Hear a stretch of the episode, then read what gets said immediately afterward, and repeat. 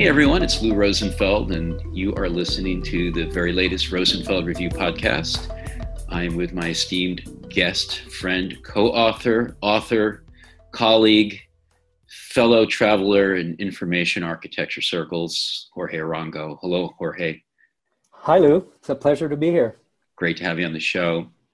Um, I, I really have been working on and off uh, with you in many different ways over a number of years. Uh, uh, most famously, you were the really uh, guiding light behind uh, the fourth edition of the Polar Bear book, Information Architecture for the Web and Beyond.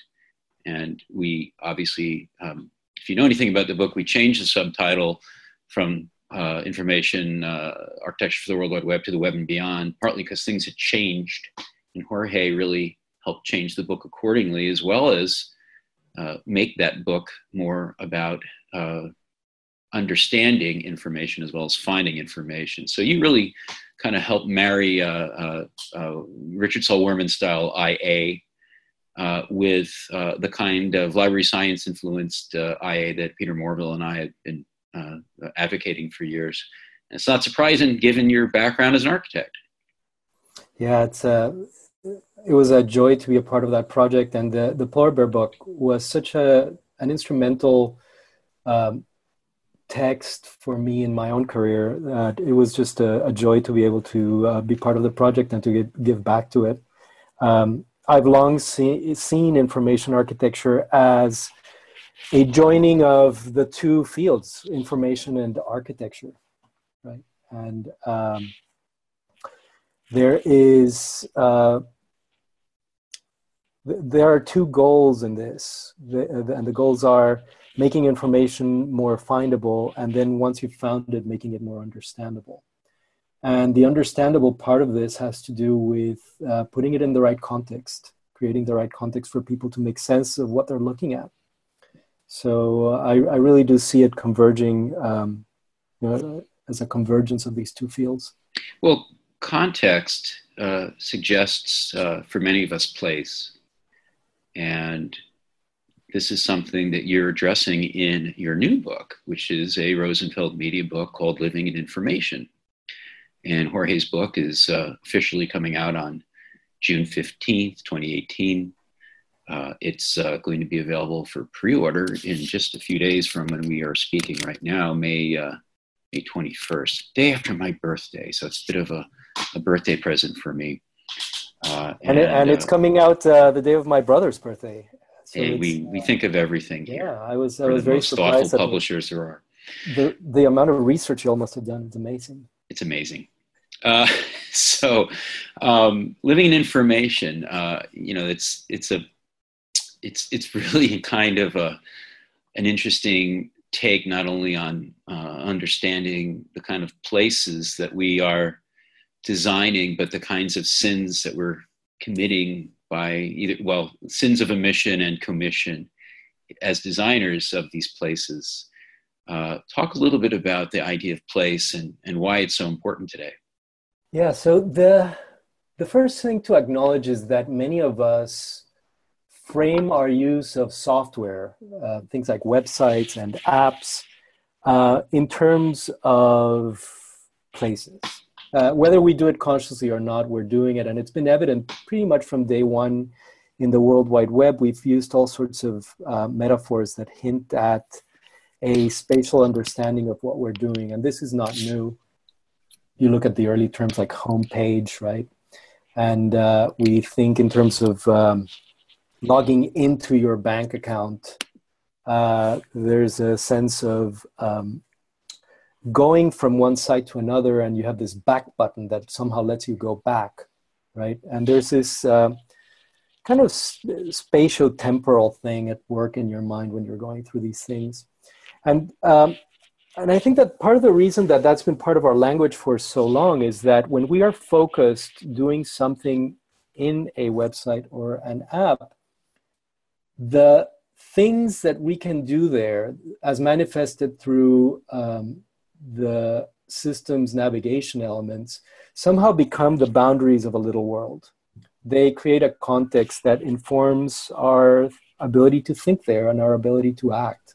I think we've long known that spaces, uh, you know, pl- places, sorry, the, the, the, the configuration of an environment, the physical environment, has an impact in your ability to, uh, to do things effectively there or not. Um, and I'll give you an example of this. Here in the Bay Area, we have great tacos. My family and I live near a pretty good restaurant, a pretty good taco restaurant, and we like going there. And um, this place makes fabulous food, but uh, I have this problem with it in that every time we're there, uh, I, I feel like it makes us a little stupid as a family. Why is that? Because, because the, the cornices are lined with televisions tuned to soccer matches. And when we hang out as a family in the weekends, we want to be paying attention to each other. And it's very difficult to pay attention to each other when we have screens calling our attention. And even for me, I'm, I'm you know, I'm a middle-aged man and I, I find it difficult to focus. Like my eye gets drawn to the activity happening on the screens. And for my kids, it's basically irresistible. Like they're, you know, they're not into soccer particularly, but they just can't help but pay attention to what is going on the screens. And uh, that affects the quality of our conversations in that place, right?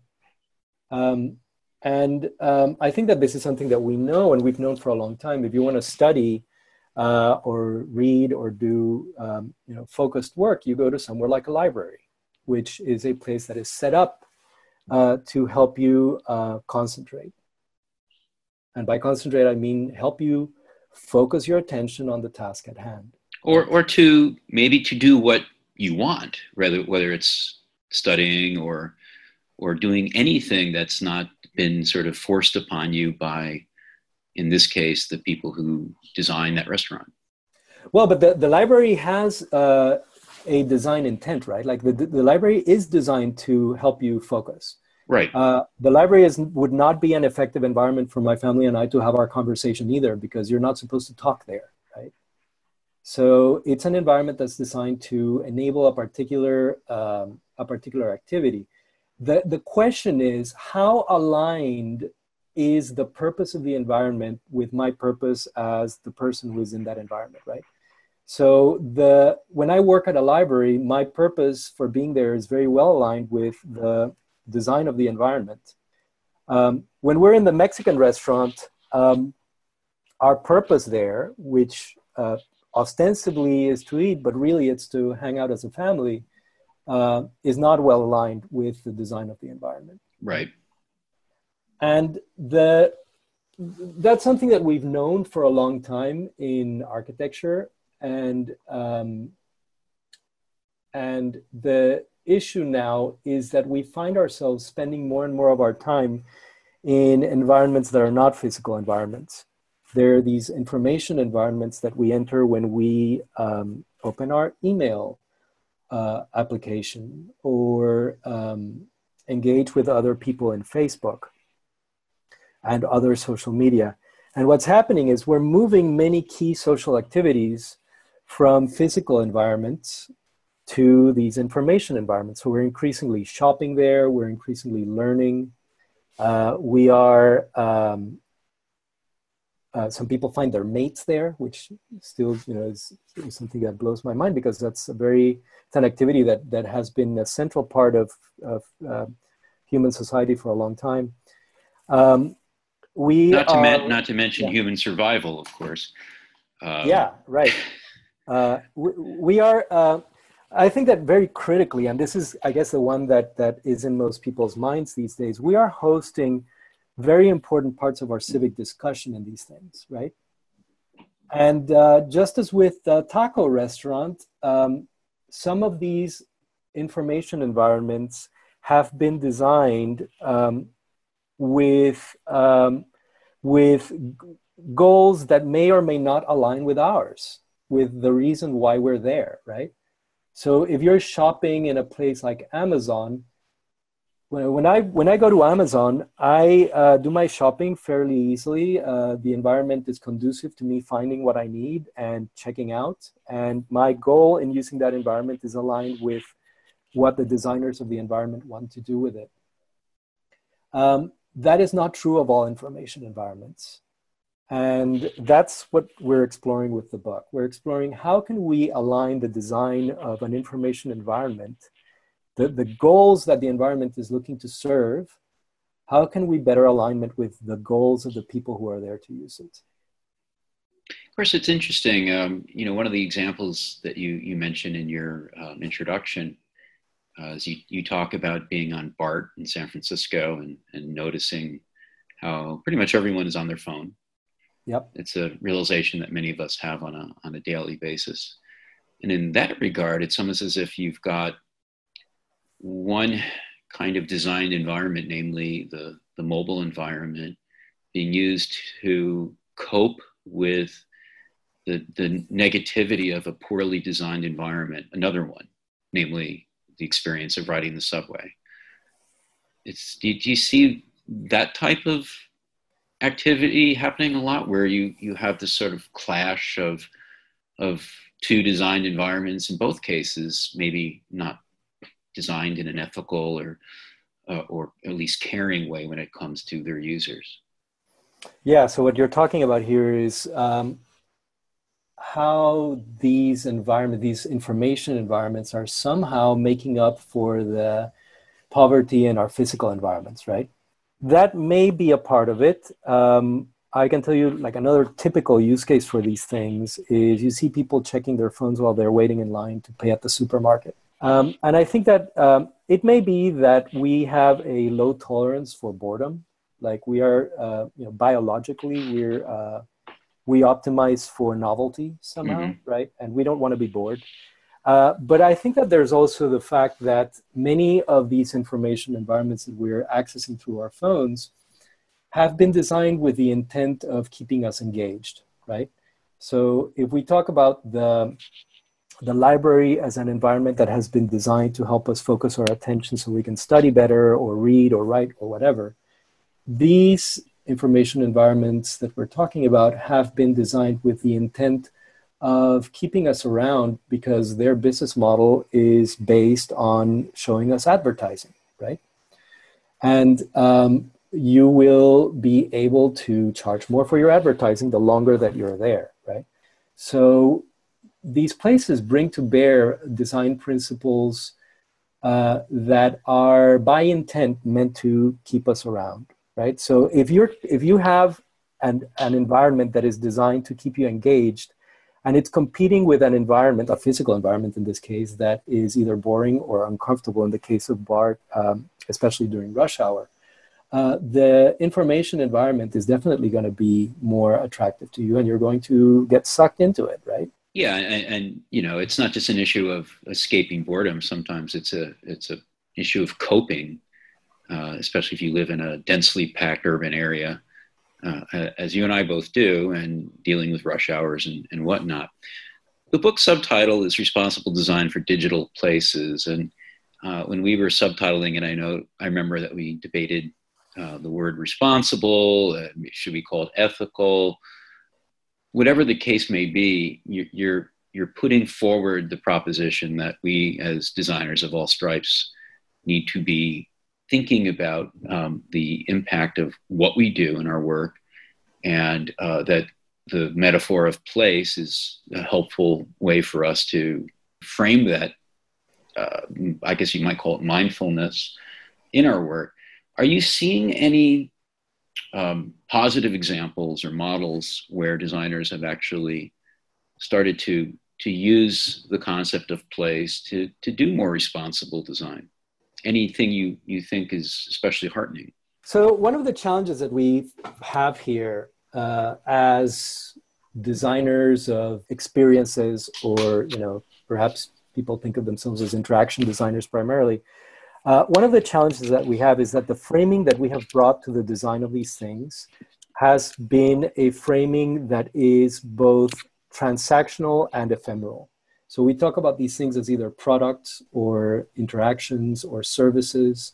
And these are all things that are that are transient. You know, we, we don't design these things to contain our experiences. We design them to be used and um, and uh, somehow cast off so I don't see too many uh, experiences, especially software experiences, that have been designed explicitly with the intent of um, placemaking.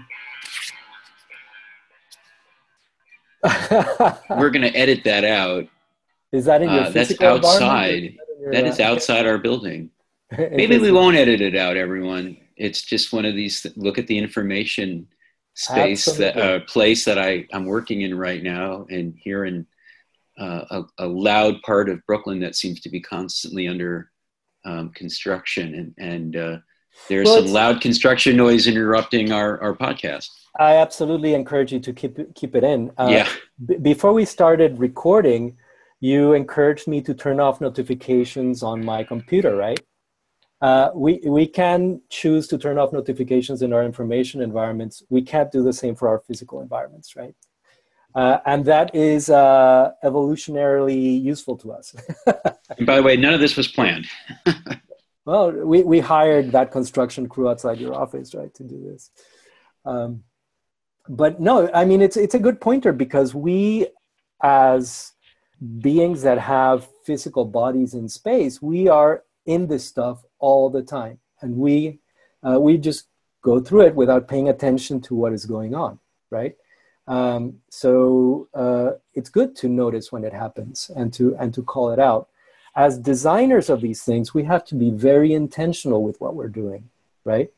So this is an example of something happening in the physical environment that is impairing our cognitive ability somehow. It, it focused our attention away from the conversation at hand. And we have less leeway in physical environments to uh, affect that than we do in information environments, which is why designers who work in this space have greater responsibility, right?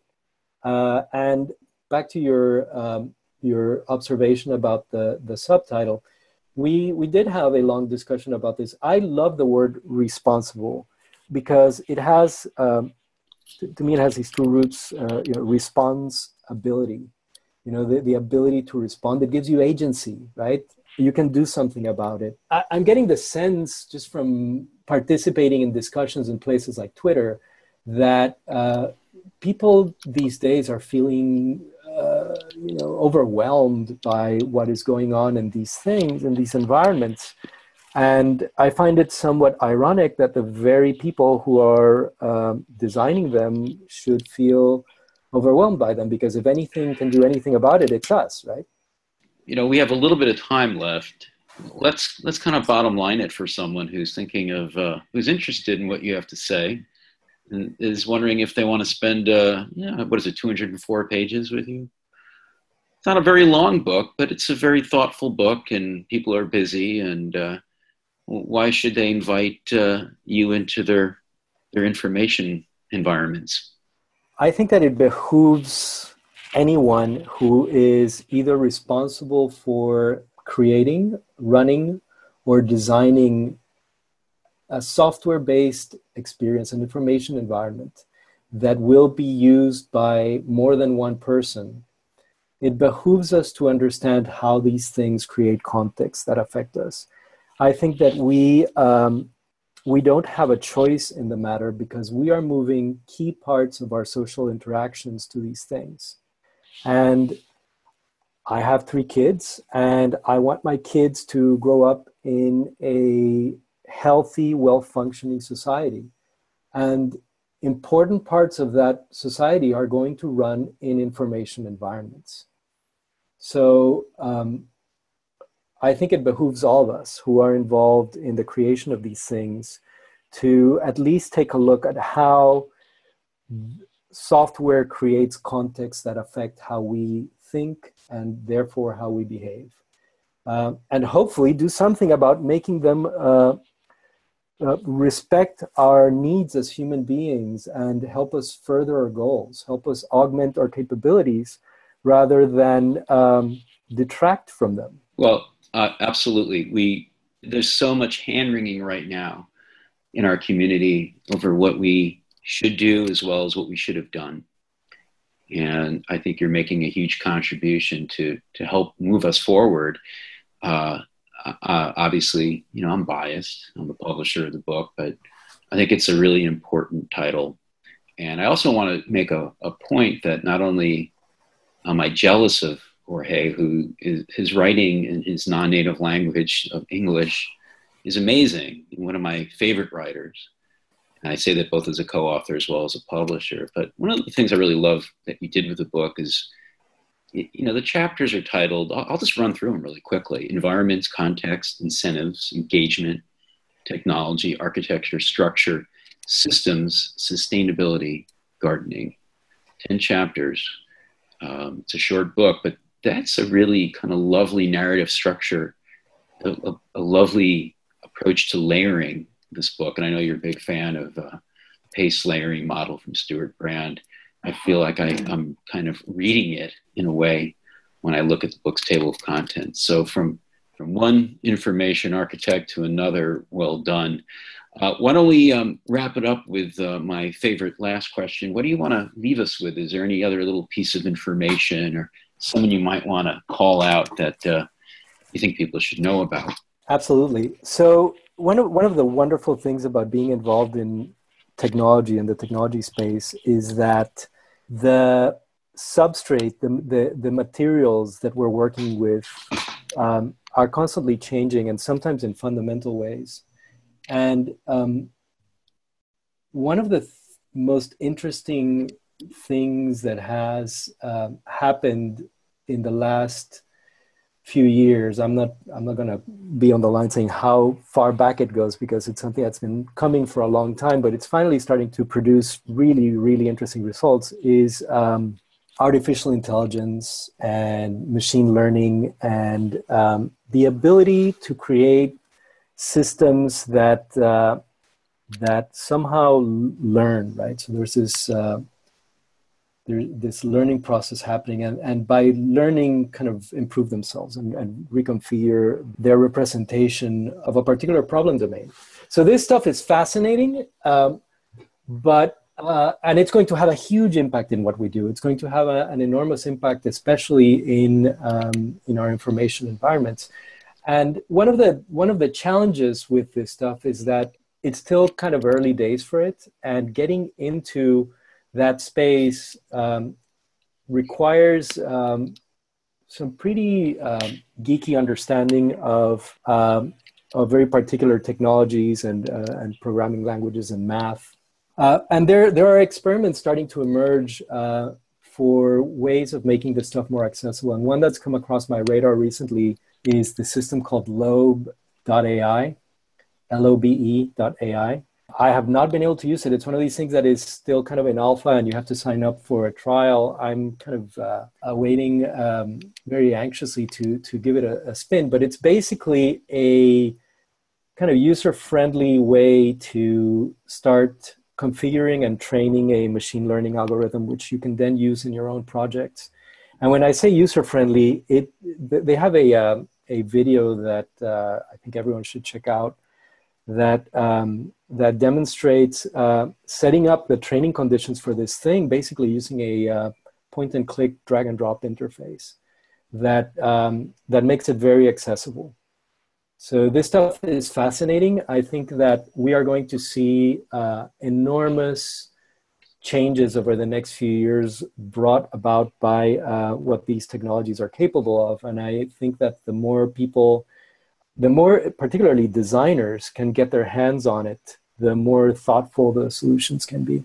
And hopefully they'll be able to apply what they learned from reading Living in Information, Responsible Design for, uh, for Digital Places.